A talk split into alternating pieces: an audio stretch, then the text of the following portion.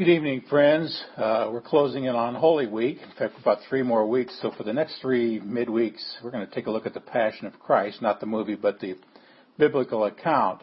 We're going to look at the events in the last 12 hours of Jesus' life, looking for some spiritual truth that we can meditate on so we can experience his healing power in our lives.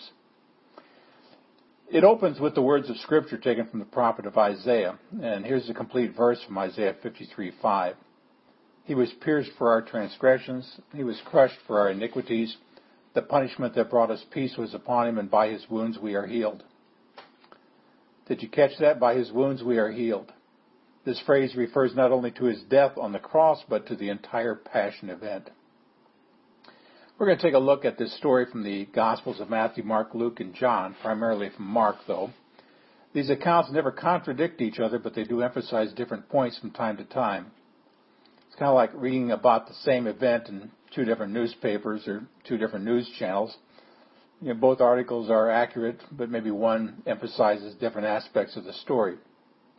We're going to blend all 4 gospel accounts together to discover this story in complete detail.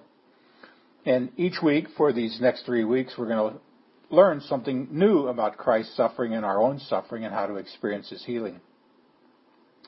Today I want to read about Jesus' prayer in the Garden of Gethsemane. If you want to follow along, I'm going to read this from Mark chapter 14, verses 32 to 42.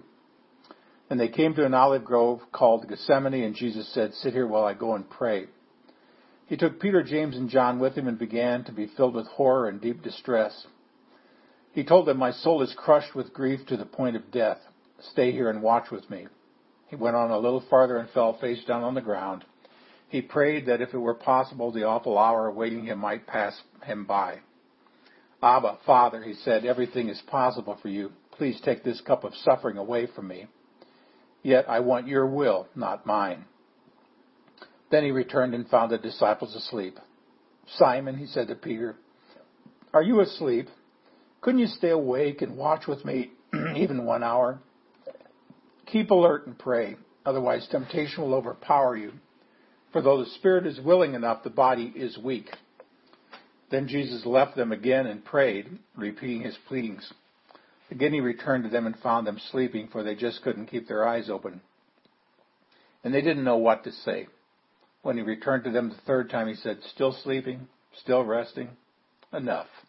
The time has come. I, the Son of Man, am betrayed into the hands of sinners. Up, let's be going. See, my betrayer is here." Now, there are 3 lessons from this story I want to focus on today. Here's lesson number 1. Jesus was alone in his agony. I want you to notice the phrases that Mark uses in verses 33 and 34. "I began to be filled with horror, deep distress. My soul is crushed with grief to the point of death." If you remember that Mel Gibson movie, The Passion of the Christ, there's some dialogue in the scene you might remember. Peter says to James and John, "I've never seen him like this before." Now, this isn't from the Bible. The writer imagined it, but it's pretty believable. Peter, James, and John were seeing a side to Jesus that they'd not previously seen. Previously, the disciples had seen Jesus meet every event with confidence. They'd seen him approach every problem with power. When they were faced with the task of the feeding of 5,000, Jesus was not filled with horror. When they were on the sea in the midst of a mighty storm, Jesus wasn't overcome with distress. When his friend Lazarus died, Jesus wasn't crushed with grief. And in each of these situations, he had responded with faith and power. And in each situation, a miracle occurred. I mean, they'd seen him walk on water. They'd seen him still an angry sea, calm a raging storm. They'd seen him heal the sick and give sight to the blind. They've seen him raise the dead. And now they saw him filled with horror and deep distress. They heard him say, "My soul is crushed with grief." They had never seen him like this before. Jesus knew what was about to happen. He knew who he was. He knew the Scriptures. He knew what he had to do. He'd been telling his disciples this, but they didn't completely understand. In fact, one thing we're going to see throughout these next 3 weeks is how completely misunderstood Jesus was by the Jewish religious leaders, by the Romans, and even his own disciples. Just a few days earlier, I'm reading from Matthew 20 here, verses 18 to 19, he told his disciples, "When we get to Jerusalem, the Son of Man will be betrayed to the leading priests and the teachers of religious law. They're going to sentence him to die, then they will hand him over to the Romans to be mocked, whipped, and crucified. But on the third day he will be raised from the dead. Now he told them that as plainly as he could, what would happen. And the disciples heard him, and I'm sure that they had hoped against hope that somehow it wouldn't take place exactly that way. I mean, maybe he was speaking allegorically. Maybe this was some kind of a parable. Maybe things would turn out differently. But when he entered Jerusalem triumphantly on the colt of a donkey with a cheering crowd shouting, "Hosanna," and "Blessed is he who comes in the name of the Lord," I'm pretty sure the disciples let themselves forget, at least for the moment, those predictions had made about his death. But now in an olive grove called Gethsemane, in the darkness of the night, they saw Jesus experience horror, deep distress, and crushing grief. And Jesus found himself all alone. He asked his disciples to pray for him, but they fell asleep. He knew that soon they'd abandon him and that he'd be mocked and beaten and tortured and murdered, and he knew he'd face it alone. But here's a crucial point I want you to get. Jesus was alone in his agony, but you are never alone in yours. Jesus' followers let him down, but he'll never let you down. His followers abandon him, but he'll never abandon you. In fact, his very reason for being in the garden at night is so that you won't have to face life on your own. You can face every day, every challenge, every crisis, every temptation, every moment of grief with him beside you. Jesus endured his suffering alone, but you don't have to. He'll be with you. And since he suffered, he knows what you're going through. Since he faced temptation, he understands what it's like. That's why in Hebrews 4:15, the writer says, this high priest of ours understands our weaknesses, for he's faced all of the temptations we do, yet he did not sin. Friends, when you face times of sorrow, when you face your own private Gethsemane, you can call on him and he will hear you. I mean, listen again to the words that God spoke through King David in Psalm 50, verse 15. "Trust me in your times of trouble, and I will rescue you, and you will give me glory." God has also promised in Hebrews 13:5, "I will never fail you, I will never forsake you." So the first lesson we learn in Gethsemane is that Jesus was alone in his agony, so that you will never have to be. He's promised to be with you. Here's lesson number 2. Sometimes the only way out is to go all the way through. Verses 35 and 36. He went a little further and fell face down on the ground. He prayed that if it were possible, the awful hour awaiting him might pass him by. "Abba, Father," he said, "everything is possible for you. Please take this cup of suffering from me, yet I want your will, not mine." You know, Jesus prayed along these lines for about an hour. When he returned to Peter, James, and John, he found them asleep. He asked them in verse 37, "Couldn't you stay awake and watch with me even 1 hour?" Well, Matthew continues the story. This is in chapter 26. He says, "Again he left them and prayed, 'My Father, if this cup cannot be taken away until I drink it, your will be done.' He returned to them again and found them sleeping, for they just couldn't keep their eyes open." Luke says in chapter 22, "Then an angel from heaven appeared and strengthened him. He prayed more fervently, and he was in such agony of spirit that his sweat fell to the ground like great drops of blood. At last he stood up and returned to the disciples, only to find them asleep, exhausted from grief." Let's go back to Mark's gospel here in verses 41 and 42. "When he returned to them the third time, he said, 'Still sleeping? Still resting? Enough. The time has come. I, the Son of Man, am betrayed into the hands of sinners. Up. Let's be going. See, my betrayer is here.'" See, the cup that he mentions here refers both the physical suffering he must endure, the scourging, the crown of thorns, the death on the cross. It also refers to the spiritual suffering he was about to endure. Not only did he go through horrendous physical pain at the hands of Pontius Pilate and the Roman soldiers, but he also bore the weight of the sins of the entire world upon his body. He literally experienced complete separation from God. Abandon was the word that he used. His death paid the punishment for our sins. Paul made reference to this in 2 Corinthians chapter 5:21. "For God made Christ, who never sinned, to be the offering for our sins, so that we could be made right with God through Christ." As Jesus prayed in the garden, he knew what lay before him. He knew this was God's plan. He was filled with horror at the thought of enduring it. His spirit was crushed with grief, and so he prayed, Father, if there's any way, let this cup pass from me. In Gethsemane, Jesus meets that dreadful silence of heaven. There's no reassuring voice from heaven, no dove descending. God's already spoken, and his son must obey. And in that dreadful silence is the answer that Jesus seeks. The only way out is to go all the way through. And again, friends, even though we will never face a task as daunting as the one Jesus faced, we're going to face challenges in our lives. There are going to be times when we drink from the cup of sorrow ourselves. There will be times when the only way out is to go all the way through. Maybe some of you remember the story of Johnny. That's Joni Eareckson Tada.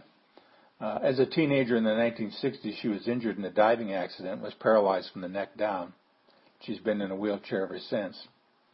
In the months following the accident, she prayed for deliverance, but deliverance didn't come. And she prayed for healing, but healing didn't come. She even prayed to die, but death didn't come either. And during this time, she heard that what she called the dreadful silence from heaven. And she learned that the only way out of this situation was to go all the way through it. She responded with obedience and surrendered herself to living out the will of God. Now, Johnny's accomplished so much in the past 4 decades, and she's witnessed for Jesus in countries all over the world. She's written a number of best-selling books. She has become an activist for the rights of those with disabilities, and her daily radio program is heard on 850-some stations. And though she has some level of fame, her celebrity didn't change the fact that physical pain is her constant companion. And a simple infection, which is a mere convenience for most of us, can put her in the hospital for months. And yet she keeps moving forward. She keeps serving God. See, there are times when suffering is inevitable, and the only way out is to go all the way through it. This is what Jesus experienced in Gethsemane, and sometimes we must face the same call in our lives. When I meditate on Jesus' experience in the Garden of Gethsemane, or when I consider the challenges that, someone like Joni Eareckson Tada has faced, I wonder, how in the world could I do it? Where would I find the strength to be obedient to such a calling? Well, let's go on to lesson 3. Prayer gives you power over temptation. Listen to the words that Jesus spoke to Peter, James, and John in verse 38. He said, keep alert and pray, otherwise temptation will overpower you. For though the spirit is willing enough, the body is weak. Now, other translations say the spirit is willing, but the flesh is weak, indicating that Jesus is talking about more than just our physical bodies. He's referring to our sinful nature. However, the key to what he's saying here, I think, is that the lack of prayer makes us vulnerable to temptation, and conversely, an abundance of prayer gives us power over it. Jesus is telling his disciples to pray so that they'll have power over temptation, so that they'll have power or strength over their weaknesses. And this is exactly what he did. As he entered the garden that night, filled with the horror and the deep distress, his soul crushed with grief, he found the power to obey and to overcome temptation, and he did it through prayer. Now, I don't know really how long he stayed in the garden. My guess is he prayed 2 or 3 hours, but I do know that he prayed until the power came. Now, one of my favorite moments in that movie, The Passion of the Christ, is the conclusion of this scene. While Jesus is lying face down on the ground praying, he's approached by the tempter, the devil, who says, it's too much for one man to do. You cannot do it alone. And as these words are spoken, a snake crawls out from under Satan's robe and slithers across Jesus' hand. A moment later, Jesus stands to his feet. His face becomes resolute, and he stomps on the head of the snake. And you know at that moment that he has won the battle. He's willing to drink the cup. Now, this bit of imagery isn't in the Gospels, but it's taken from the book of Genesis, where God speaks to Satan in a prophecy about Jesus in Genesis 3:15. He will crush your head, and you will strike his heel. Now, Satan's head has indeed been crushed. He's a defeated foe, because Jesus has won the war on Golgotha's cross. He won the first battle in Gethsemane, and it was through prayer that he found the power to obey. And you know something? It's the same for you and me. I mean, are you struggling with temptation? Then pray. Are you struggling with courage to do God's will? Then pray. Do you want to see Christ formed in you? Then pray. A couple of weeks back, one of the most committed Christians I know said to me, you know, it used to make me mad when people would dismiss a problem by saying, well, just pray about it. I mean, it sounded so trite, so canned, until I actually tried it. I found out that when I really make something a matter of prayer, prayer really does work. Yes, friends, prayer removes the obstacles to obedience. Sometimes those obstacles are external. Through prayer, God will sometimes change circumstances and shape the course of events so that we can do what we need to do. Just as often, though, the obstacles are internal. Through prayer, God changes us. Through prayer, He gives us the will to obey, the courage to obey, and indeed the power to obey.